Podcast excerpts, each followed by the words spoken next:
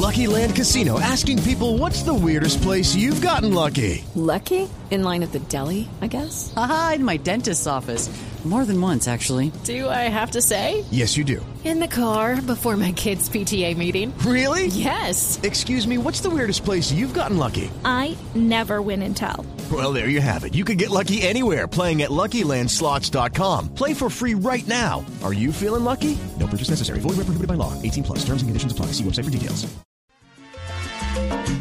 de la tarde, 39 minutos.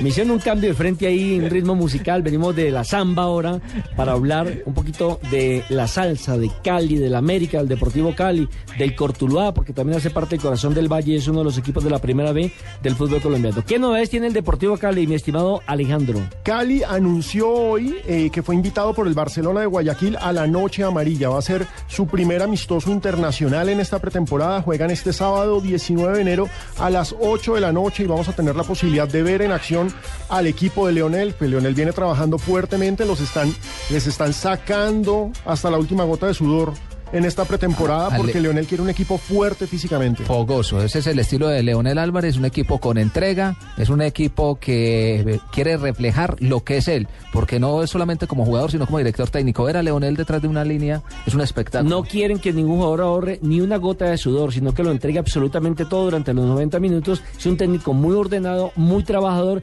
Y ojo, que si el Deportivo Cali tenía fama de que algunos jugadores eran desordenados en su vida privada, con Leonel Álvarez no van a jugar. ¿no? Y con Villa de preparador físico para que los explote después de que lleguen en Guayabados. Uy, les saca hasta la... Les da miedo, les da miedo salir. A propósito del Barcelona, está quebrado económicamente, ¿no? Sí, el, Barcelona de ecuatoriano. Guayaquil, que es uno de los grandes de ese país, Y el muy campeón, mal. ¿no? Hacía veintipico años no era campeón en el fútbol ecuatoriano. está muy mal. Allí recordemos que eh, un jugador que se coronó campeón con este equipo fue el barranquillero José el Ringuito Amaya, que sigue sumando títulos, ya lo había hecho con Nacional, lo había hecho con Junior de Barranquilla, y la verdad es que el Barcelona entiendo que había hecho una especie de teletón para poder recoger algunos fondos y nivelarse económicamente. Si no, están en esas, están en Teletón y precisamente parte del encanto de invitar al Deportivo Cali es cobrar boletica para, para que la platica ayude, que sea un partido llamativo de pretemporada. Pero es duro, duro para un equipo con tanta historia que es de, de los representativos, no solamente de Ecuador, sino a nivel de Sudamérica por sus notables campañas, porque ha hecho unas campañas